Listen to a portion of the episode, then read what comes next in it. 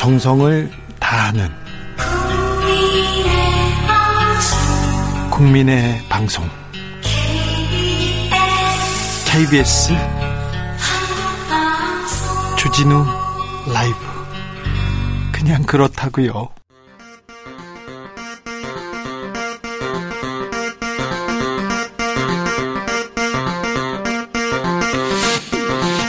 주진우 라이브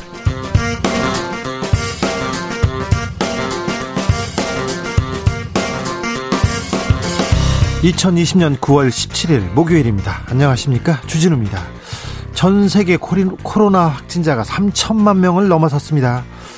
코로나 시대 비대면 생활에 가장 도움을 주는 사람들, 택배 노동자들이 있는데요. 택배 노동자들의 처우는 여전히 제자리 걸음이라고 합니다.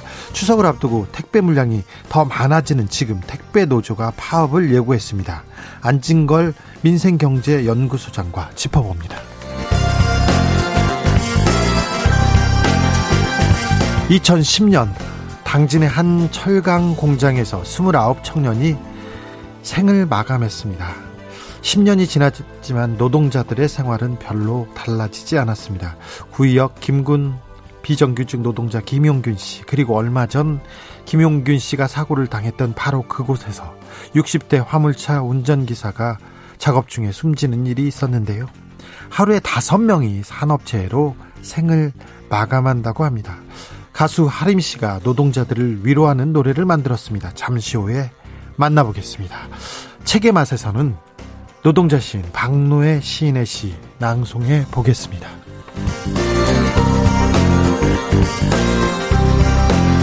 4.15 총선 때 윤상현 의원의 당선을 돕기 위해서 상대 후보를 허위로 고소했다는 혐의 한바왕 유상봉 씨의 혐의였는데요. 구속됐습니다. 그리고 오늘 경찰이 윤상현 의원을 소환하겠다고 통보했습니다.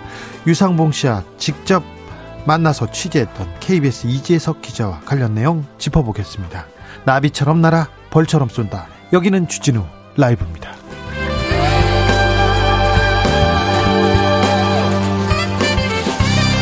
오늘도 자중차에 겸손하고 진정성 있게 여러분과 함께하겠습니다. 요즘 집에서 생활하는 시간이 길어지다 보니까 평소보다 택배 많이 시키게 된다는 분들 많습니다. 밥도 택배, 택배 로 배달해서 먹는 것도 택배라고 해야 되나요? 아무튼 택배를 몇 건씩 받았다는 분들도 많은데요. 코로나 시대 택배 노동자들의 업무는 무거워지는데 노동 환경은 나아지지 않고 있다고 합니다. 급기야 택배 노조가 파업을 예고했는데 아이고 이거 걱정입니다. 이 택배 파업 어떻게 하면 해결책을 찾을 수 있을까요? 여러분의 지혜 모아 주십시오. 샵 9730 짧은 문자 50원, 긴 문자는 100원입니다. 콩으로 보내시면 무료입니다. 그럼 주진우 라이브 시작하겠습니다.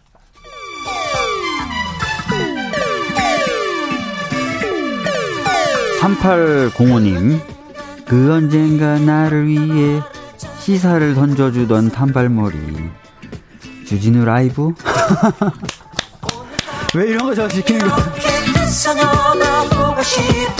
단발머리 휘날리며 늘 진실을 쫓겠습니다. KBS 일라디오 주진우 라이브.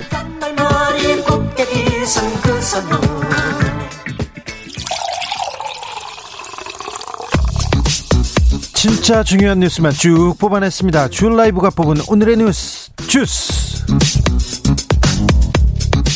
정상근 기자 어서 오세요. 네 안녕하십니까. 별일 없으시죠? 네 별일 없이 지내고 있습니다. 매일 보름달님은 주진우 라이브와 함께 아침을 엽니다 하면서 파리의 아침입니다 얘기하는데 어. 프랑스에서는 코로나 1일 확진자가 만 명 가까이 된다는 소식 제가 전해드렸는데요. 아, 오늘 코로나 확진자가 다시 증가세를 보이고 있습니다. 여기에서도 네, 그렇습니다. 오늘 0시 기준으로 신규 코로나19 확진자는 모두 153명입니다. 어제가 113명이었으니까 어제보다 40명이나 늘어났는데요. 쉽지 않네요. 줄지 않습니다. 네, 다시 100명대 중반이 됐습니다. 아, 이 중에 국내 발생 신규 확진자가 145명이고요. 서울이 62명, 경기도가 52명, 인천이 7명입니다. 어, 지난주에도 주 초에 감소하는 듯 하다가 주 후반에 증가하는 양상을 보였었는데. 그렇죠. 네, 이번 주 역시 이주 초에는 감소를 하다가 주 후반에 증가하는 양상을 보이고 있습니다. 네. 아, 지난주 목요일에는 156명이 나왔는데, 뭐 오늘은 153명이죠. 좀처럼 코로나19가 줄어들지 않고 있습니다. 이 정은경 질병관리청장은 확진자 수가 4주째 100명대를 유지하고 있는 것과 관련해서 우리 사회가 안전하지 않다는 신호라고 강조했습니다. 그러면서 당부했죠. 가장 중요한 거는 마스크라고요. 네, 마스크 착용 등 생활 방역이 어느 때보다도 중요하다 거듭 강조했습니다. 어, 광명에 있는 경기도 광명에 있는 기아차 에서 집단 확진 나왔어요. 네, 이전에도 한 두 명 정도의 확진자가 나온 적이 있는데 이번에는 현재까지 최소 12명이 발생한 것으로 확인됐습니다. 이 광명시에 있는 기아 자동차 소아리 공장인데요. 어, 기아차 직원 9명, 직원의 가족 3명이 감염이 됐습니다. 이 제일 먼저 발견된 확진자가 이 상가집에 이 동료의 조문을 다녀온 뒤에 이 코로나19 증상이 발생한 것으로 전해지고 있는데 상가집에서 집단 감염이 있었나요? 어 그런데 그걸 아직은 알 수가 없습니다. 뭐 거기서 옮은 건지 아니면 감염된 상태에서 간 건지 이게 분명치가 않습니다. 네. 이 소아리 공장의 전체 직원은 5,800여 명인데 현재까지는 같은 생산 라인에서 근무하는 직원과 이 장례식장에 다녀온 사람 포함해서 130여 명이 코로나19 진단 검사를 받았습니다. 예, 하지만 역학조사 결과 밀접촉 주자가 추가로 파악될 경우 검사 대상이 늘어날 가능성도 있고요. 이 기아차는 보건당국의 역학조사 결과를 지켜본 뒤에 공장 재가동 시기를 결정할 예정입니다. 코로나 시대 택배 노동자들한테 감사하다는 말 우리 방송에서도 몇 번 이렇게 전했는데요. 아, 너무 힘들다고 너무 어렵다고 파업을 예고했습니다. 네, 이 택배 기사 4천여 명이 이 추석 연휴를 앞두고 과중한 업무 부담을 호소하면서 이 택배 분류 작업을 거부하기로 했습니다. 이 노동 시민 사회 단체들로 구성된 이 택배 노동자 과로사 대책위원회는 오늘 기자회견을 열고 어, 이들이 다음 주 월요일인 오, 오는 21일에 이 택배 분류 작업 거부에 돌입한다라고 밝혔습니다. 어, 대책위는 앞서서 택배기사 4,300여 명을 상대로 이 분류 작업 전면 거부를 위한 촉투표를 진행을 했는데 어, 95.5%가 이 분류 작업 거부에 찬성했다라고 설명을 했습니다. 이 분류 작업 거부에 찬성한 택배기사 4천여 명은 이 주요 택배사에 속한 택배기사 4만여 명과 비교하면 뭐 소수로 볼 수는 있지만 어, 이들이 예정대로 분류 작업을 거부하고 거부하면 이 추석 연휴를 앞두고 일부 지역의 택배 배송의 차질이 어, 불가피할 것이라는 전망이 나오고 있습니다.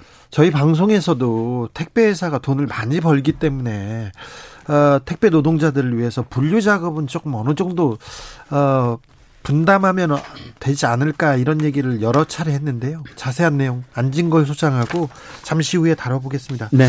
추미애 장관 뉴스가 오늘도 있죠.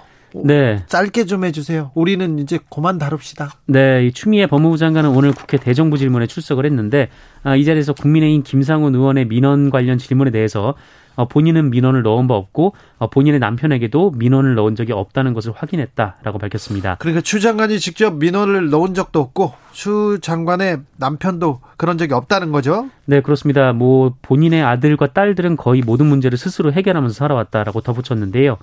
어, 그러면서 어제 이 박성준 더불어민주당 원내대변인이 이 서모 씨에게 안중근 의사의 격언, 격언을 이 적용한 데 대해서는 이 아들이 아픈데도 군무에 충실했다는 것을 강조한 것이라면서 어, 본인의 아이를 너무 과정하거나 명예훼손적인 황제복무 등의 용어로 깎아내리지 말라라고 호소를 했습니다. 네, 어제 그 안중근 얘기 나와서 지금 굉장히 많은 사람들이 이 얘기를 하고 있습니다. 네. 어, 오늘은 조선일보였던 걸로 기억합니다. 추미애 장관 큰딸 관련된 뉴스가 또 나왔어요. 네, 이 추미애 장관이 정치 자금으로 자신의 딸의 식당에서 약 250만 어 250여만 원을 사용했다. 이렇게 주장을 했습니다. 250 여만 원을 얼, 얼마나 얼마 동안요? 네, 이 장녀가 지난 2014년 10월부터 어, 2015년 11월까지 이 서울 이태원에서 이 수제 미트볼 등 미국 가정식을 다루는 양식당을 운영했었는데 어, 이 1년 정도 되는 기간에 250여만 원을 사용했다라는 겁니다. 엄마가 큰딸 식당에 가서 1년 동안 250만 원 정도 이렇게 팔아줬다는 거죠. 네, 본인의 정치 자금으로 했다라는 건데 어, 정치 활동을 잘 하라고 국민에게 받은 후원금을 자기 딸 호주머니에 넣어준 것이나 다름없다. 이렇게 조수진 의원은 주장을 했고 이 조선일보는 그러면서 이 국회 관계자의 말을 빌려서 일요일에 기자간담회를 열어서 식당에서 식사까지 하는 것은 의아하다라고 어, 주장을 했습니다. 주장관 측 입장도 나왔습니까?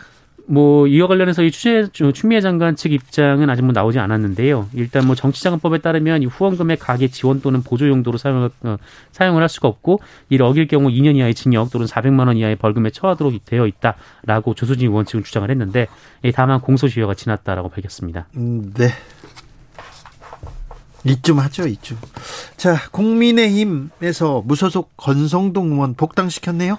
네, 지난 총선에서 무소속으로 출마해서 당선된 이 사선의 권성동 의원이 어, 오늘 국민의당에 복당을 했습니다. 이 국민의힘 비상대책위원회는 비공개 회의에서 이 권성동 의원의 복당 신청안을 가결했다라고 밝혔는데 이 권선동 의원을 포함해서 이 총선 공천에 반발해서 탈당한 뒤에 어, 무소속으로 당선된 사람이 어, 홍준표, 김태호, 윤상현 의원인데요. 이 무소속 4인방 가운데 복당 결정이 난 것은 권선동 의원이 처음입니다. 아, 다만 권성동 의원은 당선 직후에 복당, 복당을 신청을 했고 5개월 만에 복당 신청이 받아들여졌는데 어, 홍준표, 김태호, 윤상현 의원은 복당 신청서를 제출하지 않은 것으로 알려졌습니다. 어, 오늘 비대위는 그 이은재 전 의원의 복당도 논의를 했는데요. 어, 결과는 보류였습니다. 왜요?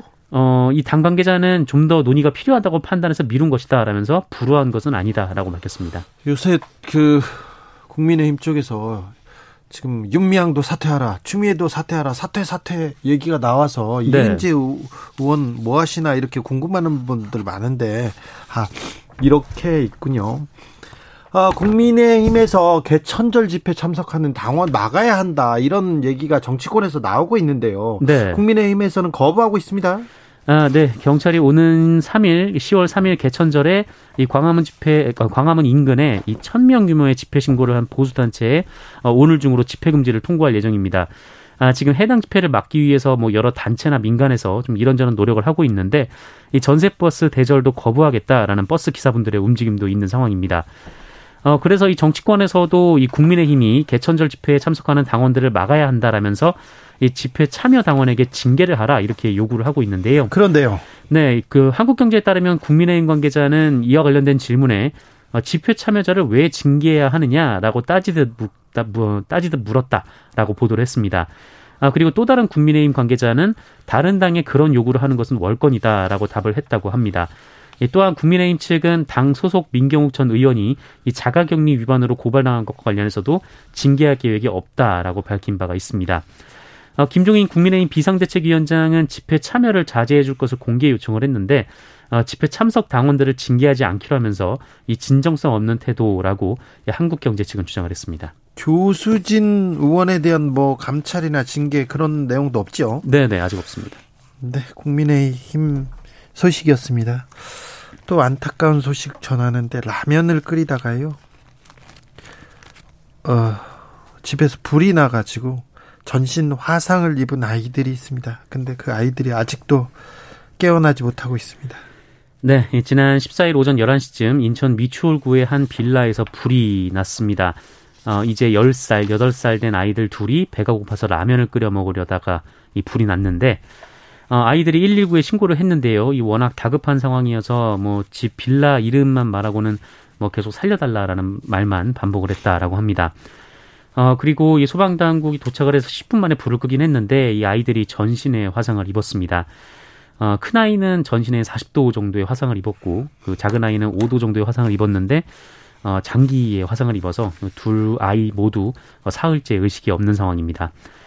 어, 그런데 이 아이들의 어머니가 아이들을 자주 이렇게 방치를 했던 것 같습니다. 이 방치를 해도 아동학대인데, 아, 2018년 9월부터 올해 5월까지 이 모친이 아이들을 방치해 놓는다라는 내용의 이웃 신고가 세 건 접수됐다라고 합니다. 세 번이나요? 그러면 신고만 세 번이면 그보다 훨씬 많은 횟수로 예상이 됩니다. 네, 주변에서 신고를 했을 정도라는 거는 뭐 단순히 뭐 돈을 벌기 위해서 집을 비운 뭐 그 정도 수준은 아닌 것 같은데 어, 인천의 아동보호 전문기관이 조사를 했고 이 첫 신고 때는 가정 내 환경을 개선할 것을 권고하고 모친과 상담하는 정도로 끝냈는데 이 세 번째 신고 이후에는 이 방임 학대를 우려해서 경찰에 수사를 수사를 의뢰한 것으로 전해졌습니다.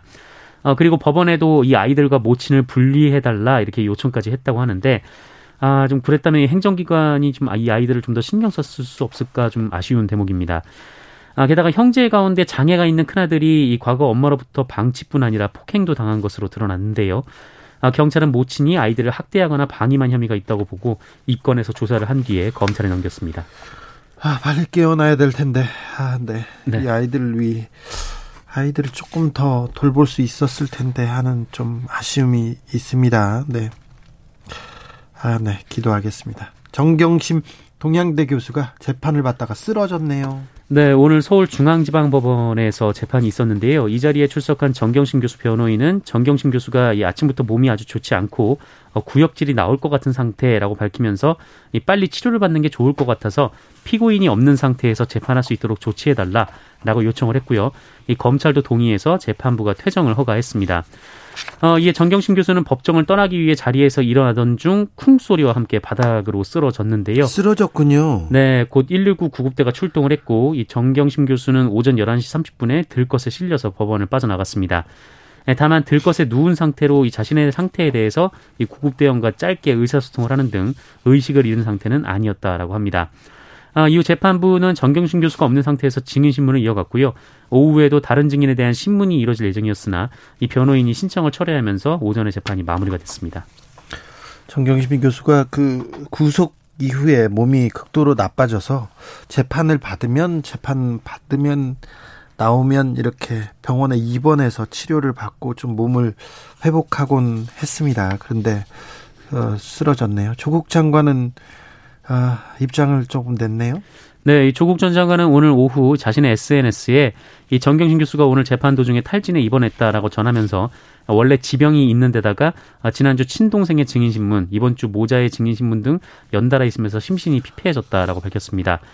어, 그러면서 작년 하반기 검찰 수사가 진행되는 과정에서 이 정경심 교수는 심신이 쇠약해져서 이 중간중간 병원에 입원해야 했다라면서 이 그랬더니 기자들이 그 병원을 찾아가서 이 병원 관계자들에게 병명이 뭐냐, 뭐 진짜 아프냐 등을 물으며 괴롭혔고 이 정경심 교수는 여러 차례 병원을 옮겨야 했다라고 했고요. 어, 그러던 와중에 뭐 단독 이 병원장은 서울대 입학 동기였다는 이 도무지 이해할 수 없는 보도가 나오기도 했다라고 덧붙였습니다. 이 조국 전 장관은 제발 이번에는 입원한 병원을 찾아 나서지 말아달라라면서 이 잠시라도 방해받지 않고 치료를 받게 해달라라고 말했습니다. 네, 이번에는 안 찾아가겠죠. 문재인 대통령이 다음 주 수요일 새벽에 유엔 총회 연설을 합니다. 직접 가나요?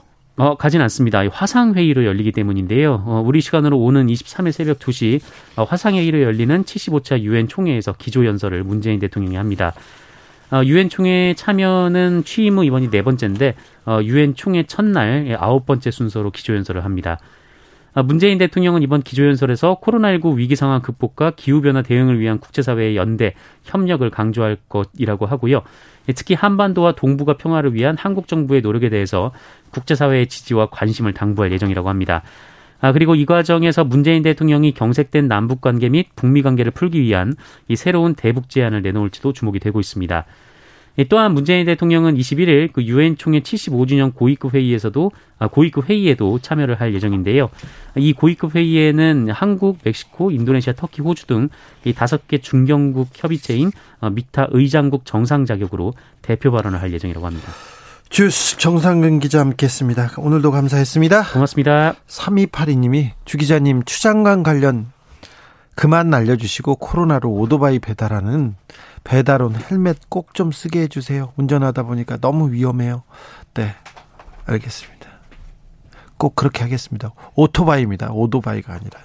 오토바이인데 제 발음이 좀 그랬습니다. 죄송합니다. 0279님, 사용자, 노동자, 그리고 정부 관련자 모두 모여서 의논해서 과로사가 안 나올 수 있는 방법을 찾아야 합니다. 그렇죠. 과로사라니요. 택배 노동자가 지금 코로나 때 가장 중요한 그 핵심 노동자 중에 한 그룹 아닙니까? 우리가 좀 돌봐야죠. 회사에서 조금 여유 여유를 좀 내서 여유 있는 분들이니까 좀 도왔으면 한다는 생각합니다. 계속 1402님 수급이 늘어나면 당연히 공급도 늘려야 되는 거 아닙니까? 분류 직원 채용해야죠. 이런 의견 주셨습니다. 정홍주님, 택배 분류를 택배 기사한테 시키는 건 택배사의 전형적인 갑질인 거죠. 얘기했습니다. 8318님, 요즘 배달 택배 많이 시킬 수밖에 없죠. 저희는 배달 시 요청상 문 앞에 두고 가시라고 이렇게 고층이라 엘리베이터 놓지만 시간 한참 걸리거든요. 조금씩 양보하고 이해해 주면서 이겨내면 좋겠습니다. 어, 택배 기사님들이 명절을 앞두고 파업 얘기를 하는데 국민들은 택배 노동자들 편에 서는 것 같습니다. 그 부분도 좀, 좀 짚어주셨으면 좋겠습니다. 난공주대인님이 주 기자님 감기 걸렸어요? 아니, 감기는 아니고요. 갑자기, 갑자기 그 스튜디오 들어오기 직전부터 지금 갑자기 코가 맹맹해졌어요. 죄송합니다, 목소리. 네, 교통정보센터 다녀오겠습니다. 오수미 씨. 주진우 라이브.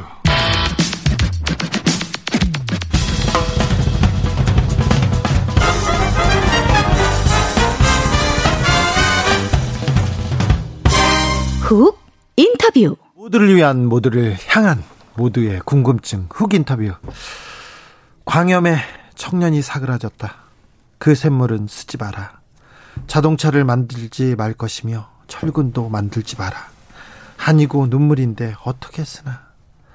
10년 전 당진 철강 공장에서 용광로 작업을 하던 29 청년이 안타깝게 생을 마감했습니다. 그 청년의 넋을 기리고 노동자를 위로하는 노래를 만든 사람이 있습니다. 샘물의 비극 이제 멈춰야 된다. 그 샘물 쓰지 마라. 이 함께 노래 하기 챌린지를 시작한 가수 하림 씨 모셨습니다. 안녕하세요. 안녕하세요.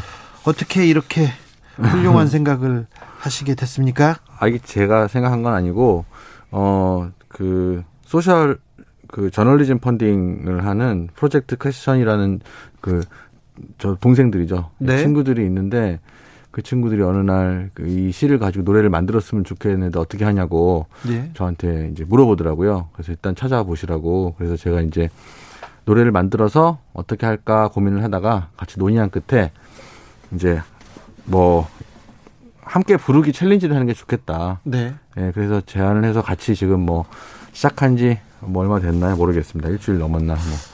처음에 네. 아, 이 얘기를 들었을 때 노동자들이 내 현실을 이렇게 직시했을 때 어떤 생각이 드셨어요? 음, 일단은 이 뉴스는 저도 이제 미리 알고는 있었고, 그리고 저도 평상시에 저는 이주민 노동자들과 함께 시간을 많이 보내는 프로젝트들도 개인적으로 하고 있었거든요. 네. 예, 그래서 이런 문제를 늘상 알고 있었고 관심도 갖고 있었기 때문에 이 프로젝트를 들었을 때, 어, 제가 뭐 해도 되겠다 라는 네. 생각이 들어서 뭐 하게 되었고요. 그리고 이런 문제야말로 뭐 우리 주변에 늘 있는 일이잖아요. 아, 이- 있어요. 예. 주변에서 일하다가 공장에서 목숨을 아시잖아요. 잃는 일이 아직도 있어요. 그게 늘 있어 왔고 사실 그것을 이제 고치려는 노력을 많이 해야 되는데 다들 뭐 노력을 생각 생각보다 잘 안 하는 것 같다는 생각은 늘 하고 있었습니다. 예. 그래서 크던 작던 뭐 사고가 얼마나 뭐 심각하든 아- 안 심각하든 간에 그 늘상 우리는 안전하게 일하고 싶잖아요. 네. 예, 그래서 그 생각을 늘 하고 있던 터이기도 하고 그런 마음으로 어 좀 뭔가 도움이 될까 해서 이렇게 함께 노래하기 챌린지를 만들어 보았습니다. 자, 함께 노래하기 챌린지라 어떻게 참여할 수 있습니까? 일단 노래를 음. 노래를 같이 하는 건가요? 네, 사실 요즘에 그냥 이게 음악이라는 게 다들 그냥 핸드폰으로 이렇게 듣고 예. 아니면 어 그냥 즐기는 용도잖아요. 예. 근데 원래 음악은 같이 불렀을 때 굉장히 큰 힘을 내는 그런 것 중에 또 하나이기도 하거든요. 예. 그리고 음악이 정말 우리가 정말 아는 모든 중요한 순간에 사람들의 마음의 결을 모으는 일을 했었고요. 예, 예. 예, 그래서 그냥 같이 부르면 되는 겁니다. 그렇습니까? 예, 부르다 보면 예. 마음의 구멍이 좀 메워지고 예. 그리고 그 부르는 사람들의 이제 어 메시지가 중요한 결정을 하는 사람들에게 닿겠죠. 예.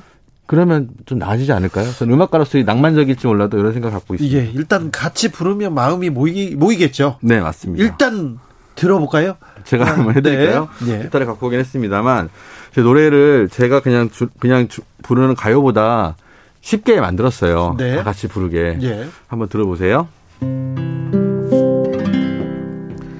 광 염의 청년이 사그라졌다. 그 쇳물 쓰지 마라. 자동차를 만들지도 말 것이며 철근도 만들지 마라.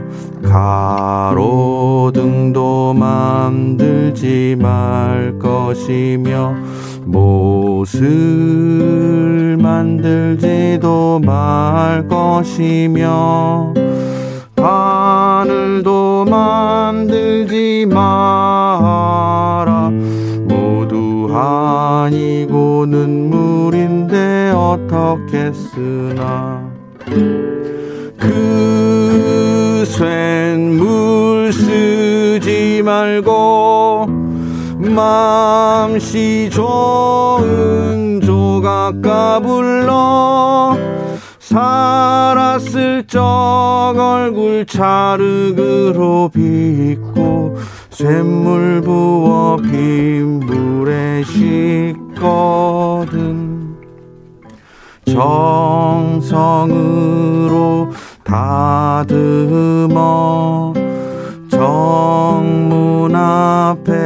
세워두게 가끔 엄마 찾아와 내 새끼 얼굴 한번 만져보게 이런 노래입니다. 네. 어떻게 들으시는지 모르겠네요. 아니 근데 같이 함께 부르자면서 네. 함께 마음을 모자하면서 이렇게 슬프게 만들면 어떡해요? 아 이게 이게 약간 사실 그 가요 만들 때 제 마음대로 다 만드는데 네. 워낙 가- 또 시가 슬프고 시 시 이 가사가 네 그렇죠. 네. 근데 이제 약간 어. 그 같이 불러야 되니까 좀 뭔가 목가적으로 예. 동요 같기도 하고 옛날 또 민중가요 느낌도 좀 내고 싶었고 네. 그래서 이제 좀 편하게 부를 수 있게 악보도 딱 만들어서 제가 인터넷에 올렸습니다. 알겠습니다. 네. 네. 그 샘물 쓰지 마라. 하이봄님은 마스크 쓰고 노래 부르는 가수. 아, 감동이네요. 음. 빗소리에 하림님 목소리가 잘 어우러집니다. 이런 음. 의견 주셨어요. 그렇군요. 음, 이거 물어볼게요. 주변에서 네, 이렇게 네. 사회적 문제에 대해서 관심을 갖고 이렇게 나서는 게 네. 이걸 곱 게만 보지는 않을 텐데요. 주변에서도 요즘에는 좀 모르겠어요. 그 이런 거 한다 그럴 때 그거 하지 말고 앨범이나 내지 왜 그렇게 이런 걸 하냐고. 근데 저는 이런 행보를 좀 많이 해왔던 터라 네. 그런 소리는 잔소리들 들어왔었고요. 그리고 예. 또 이게 음악이 이제 우리가 음악가들이 하고 싶은 음악도 있지만 또 해야 하는 음악도 있다고 봅니다. 예, 그런 음악들이 좀 주변 친구들과 같이 또 하고 싶어서 예, 뭐 할 수 있을 때 해야죠. 또 해야 할 때고 제가 그렇게 생각합니다 요즘에. 네. 훌륭하십니다. 수와 수비와이님이 엄마 마음으로 들으니 부를 수가 없겠어요. 그런데 음, 그런데요. 네.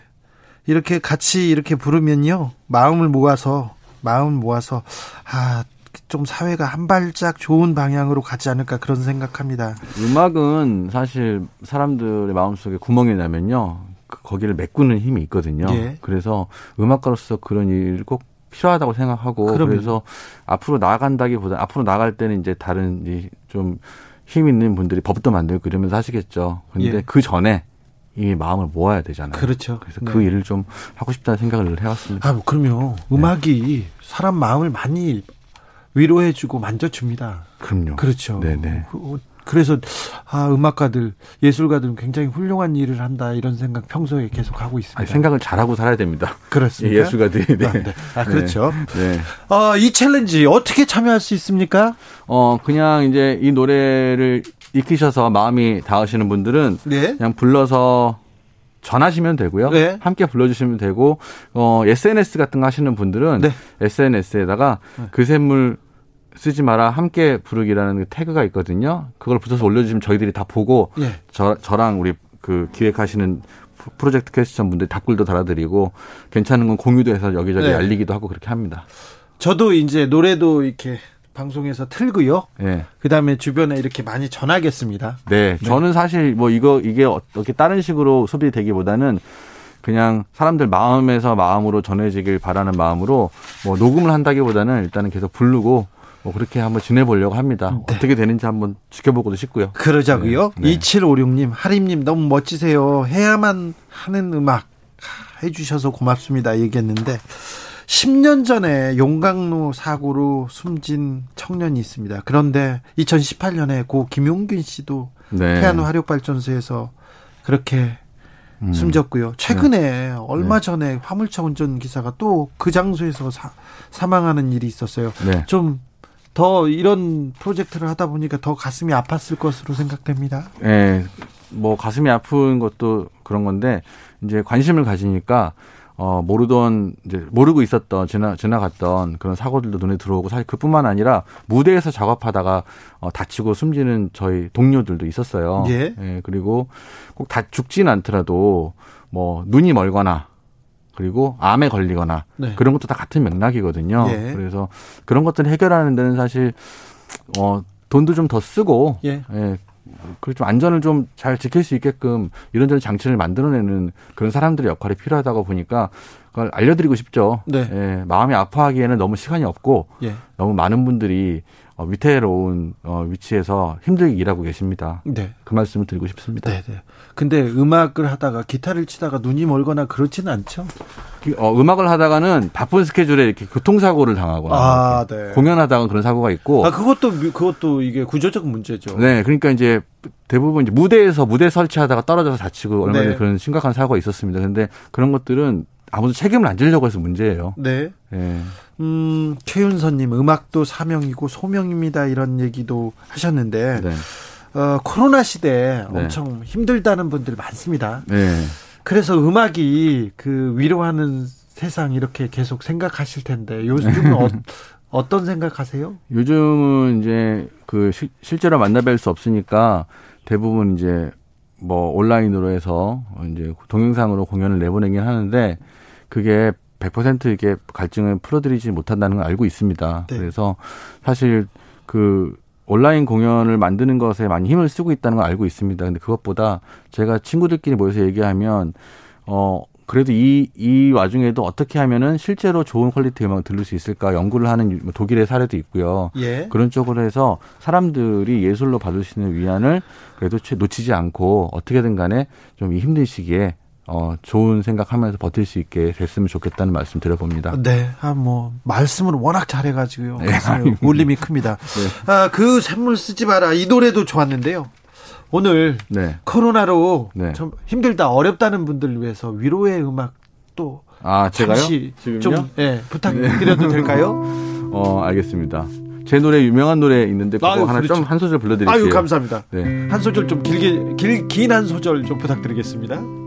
이 대본에 없는 건데. 네. 언젠가 마주칠 거란 생각은 했어 한눈에 그냥 알아보았어 변한 것 같아도 변한 게 없는 너 가끔 서운하니 예전 그 마음 사라졌단 게 예전 뜨겁던 약속 버린 게 무색해진데도 자연스러운 일이야. 그만 미안해하자. 다 지난 일인데 누가 누굴 아프게 했건 가끔 속절없이 날 울린 그 노래로 남은 너 잠신 걸 믿었어. 잠 못 이뤄 뒤척일 때도 어느덧 내 손을 잡아줄 좋은 사람 생기더라. 음, 사랑이 다른 사랑으로 잊혀지네. 이대로 우리는 좋아 보여. 후회는 없는 걸. 그 웃음을 믿어봐. 믿으며 흘러가. 까지 하도록 하겠습니다. 네. 감사합니다.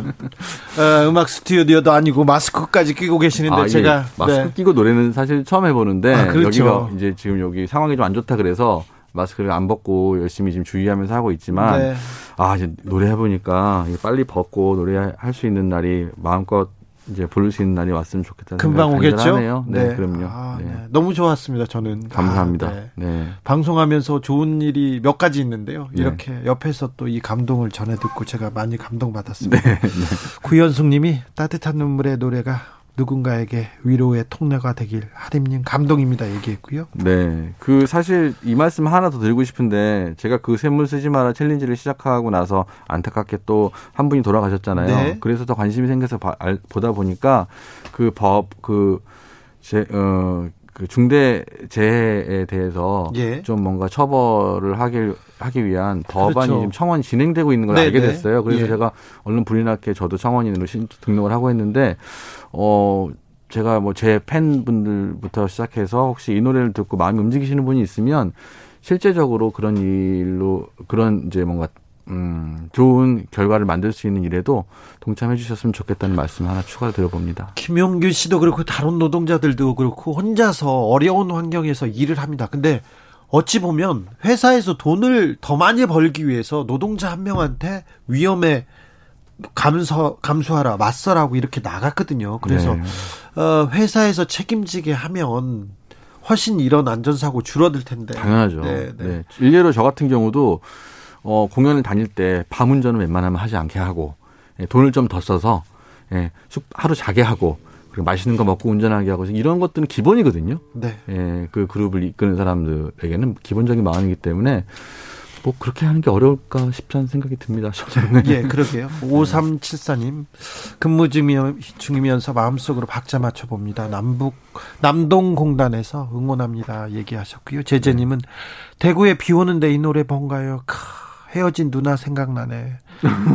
그럼 잘하신 거예요. 네. 5025님, 하림 씨 노래로 코로나 고통 잊혀지네요. 고맙습니다. 얘기했습니다. 저는 그 문자 올 줄 알았어요. 하림 씨 닭고기 광고는 언제 찍어요? 이런 얘기 나올 줄 알았는데 안 나왔습니다. 어, 그 네. 광고는 여담으로 얘기 말씀드리면 네. 아주 오래 전에 저한테 한번 문의가 들어왔는데 아, 왔어요? 예, 진짜. 근데 그? 기획사에서 저한테 왠지 하림 씨랑 안 어울릴 것 같아서 한번 여쭤는 봅니다라고 했는데 제가 그때 당시에 이제 그, 그 동물 복지 이런 거 관심도 제가 이런 거 관심이 많아서 네. 관심이 많아서 이런 얘기를 한창 나누다 끊었던 적이 있습니다. 그래서 그런 것 때문에 일단 좀 채식주의자는 아닌데요. 네. 그런 그런 법이 좀 만들어서 좋겠어서 저 닭 광고는 하지 않겠습니다. 아, 네. 얘기 들었는데 네. 모르겠어요. 지금은 들어오면 다시 한번 생각해 보도록 생각해 보세요. 네, 알겠습니다. 결혼을 했기 때문에 네. 네, 아무튼 뭐 그런 생각들을 갖고 살고 네. 있습니다. 이근영 님이 줄라이브에서 동물 뉴스 말고 오랜만에 듣기 좋은 소리가 나오네요. 동물 뉴스가 얼마나 좋은데 아. 왜 그러세요? 저희들은 동물권, 예. 동물권, 아, 기후 위기이기 때문에 네. 동물 우리가 동물한테 조금 더 나쁜 짓 그만하자 그런 뉴스를 많이 맞아요. 보냅니다. 그런 생각들 하나하나 모이면 더, 더 좋은 방향으로 한 발짝이라도 움직일 수 있을 것이라고 생각합니다. 네, 마지막으로 자 우리가 그 샘물 쓰지 마라 challenge 이어가겠습니다. 그리고 또 다른 사람들 다른 사람들이 좀 안전한 어, 환경에서 일할 수 있는 것 에 대한 고민도 더 하겠습니다. 그리고 마지막으로 남기시고 싶은 말씀 있으면 해주십시오. 어, 글쎄요. 뭐, 이, 그 샘물 쓰지 마라, 어, 이 챌린지는, 어, 저는 좀 오래 할 생각을 하고 있습니다. 왜냐하면 이게 노래가 전달되는데 굉장히 오래 걸릴 거거든요. 그래서, 어, 여러분들께서 뭐, 언제, 이 노래를 부르, 부르고 싶은 순간이나 혹은 이건 주변에서 늘상 우리가 걱정해야 되는 일이기 때문에 그런 순간이, 그런 순간에 이 노래가 여러분들 마음에 어, 위로가 될 수 있도록 열심히 알리고 열심히 함께 부르는 일에 앞장서도록 하겠습니다. 네. 돈보다는 네. 사람이 생명이 우선이어야죠. 그럼요. 예. 맞습니다. 그런 세상으로 우리는 뭐 같이 가자고요. 네, 같이 가봐야죠. 네. 노력해야죠. 지금까지 가수 하림 씨 함께했습니다. 오늘 시간 너무 감사합니다. 네, 감사합니다.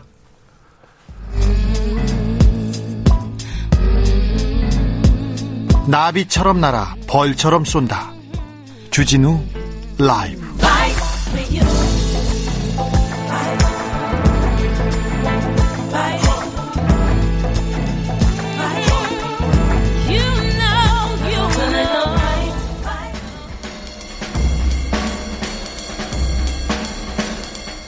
느낌 가는 대로 그냥 고른 뉴스 여의도 주필.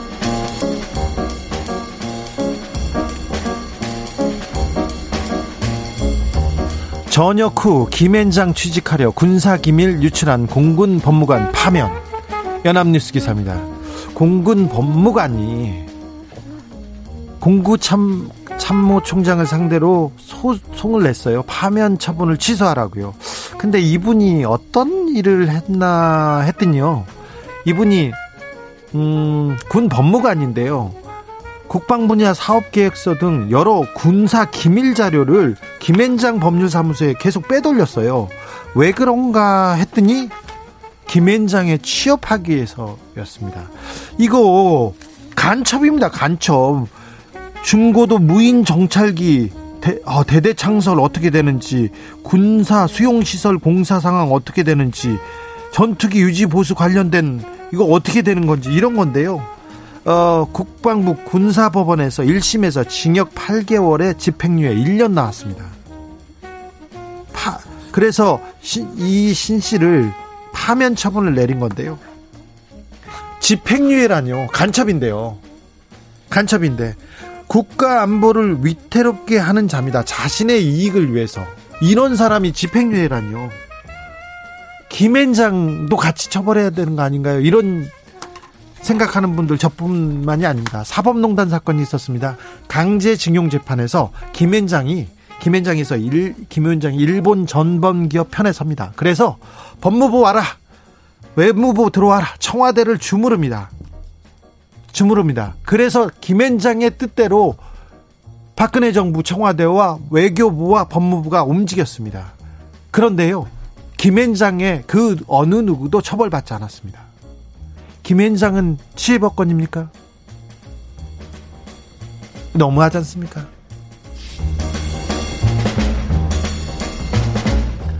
4대강 담합 대우건설 전 대표 회사에 4억 8천만 원 배상 판결 연합뉴스 기사입니다.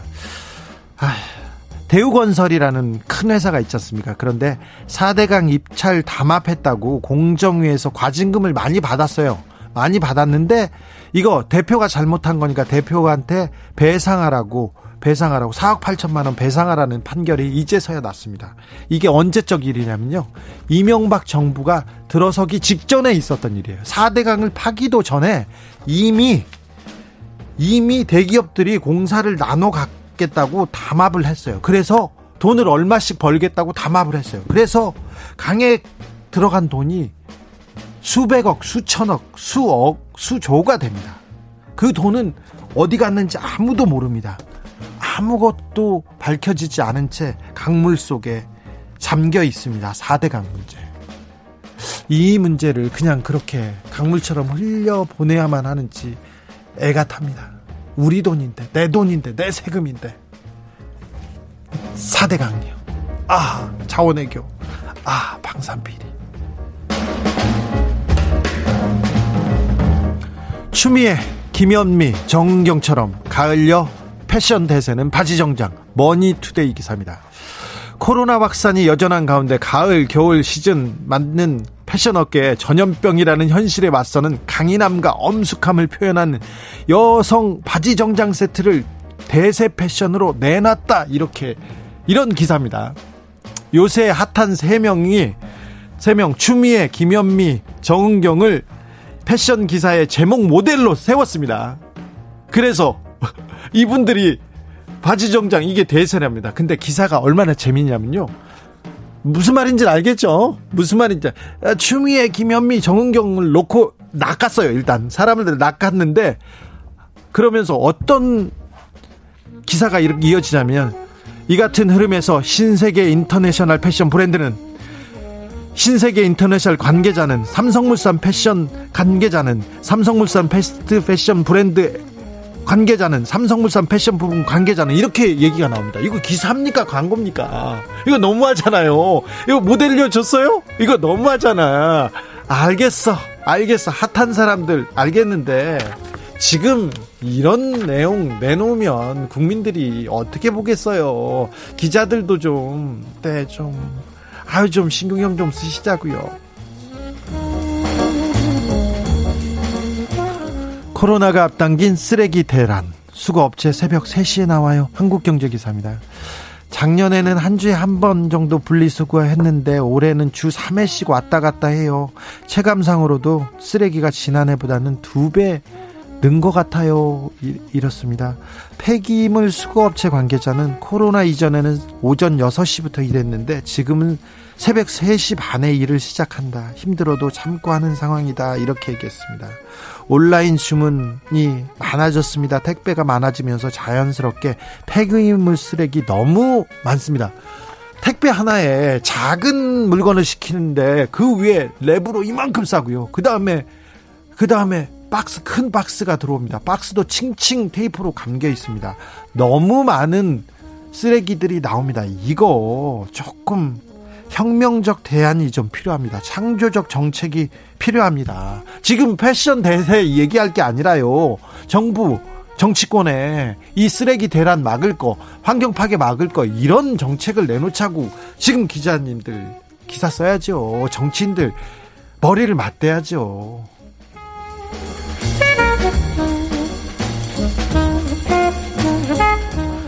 며느라 코로나로 욕보제 추석엔 가마히 너거 집에서 쉬라 중앙일, 중앙일보 기사입니다. 에미야 올 추석에는 코로나 때문에 저거 하고 너거 집에서 쉬래이 이렇게 경북 의성의 할아버지 할매들이 영상 편지를 만들었어요.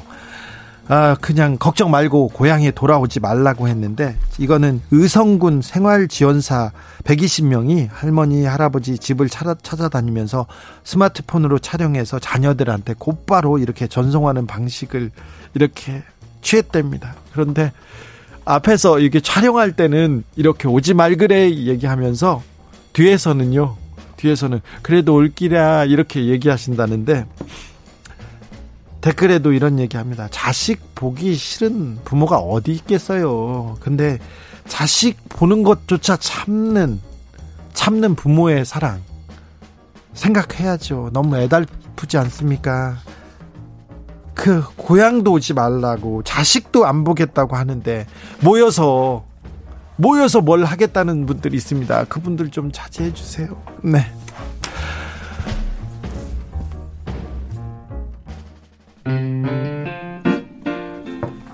하림의 위로 들으면서 잠시 쉬었다가 6시에 돌아오겠습니다. 아, 스튜디오에서 하림의 목소리가 큰 위로를 줬습니다. 7073님, 예전 아이들이 퀴즈 내는 프로에서 엄마가 아주 좋아해요가 답 문제였는데 답이 택배였습니다. 와, 수고하시는 기사님들 감사합니다. 제가 대신해서 감사함 전합니다. 네, 감사합니다. 그대 외로운 거 힘들다 말해도 돼요. 괜찮아요. 바보 같지 않아요. 그대 맘 같지 않아요.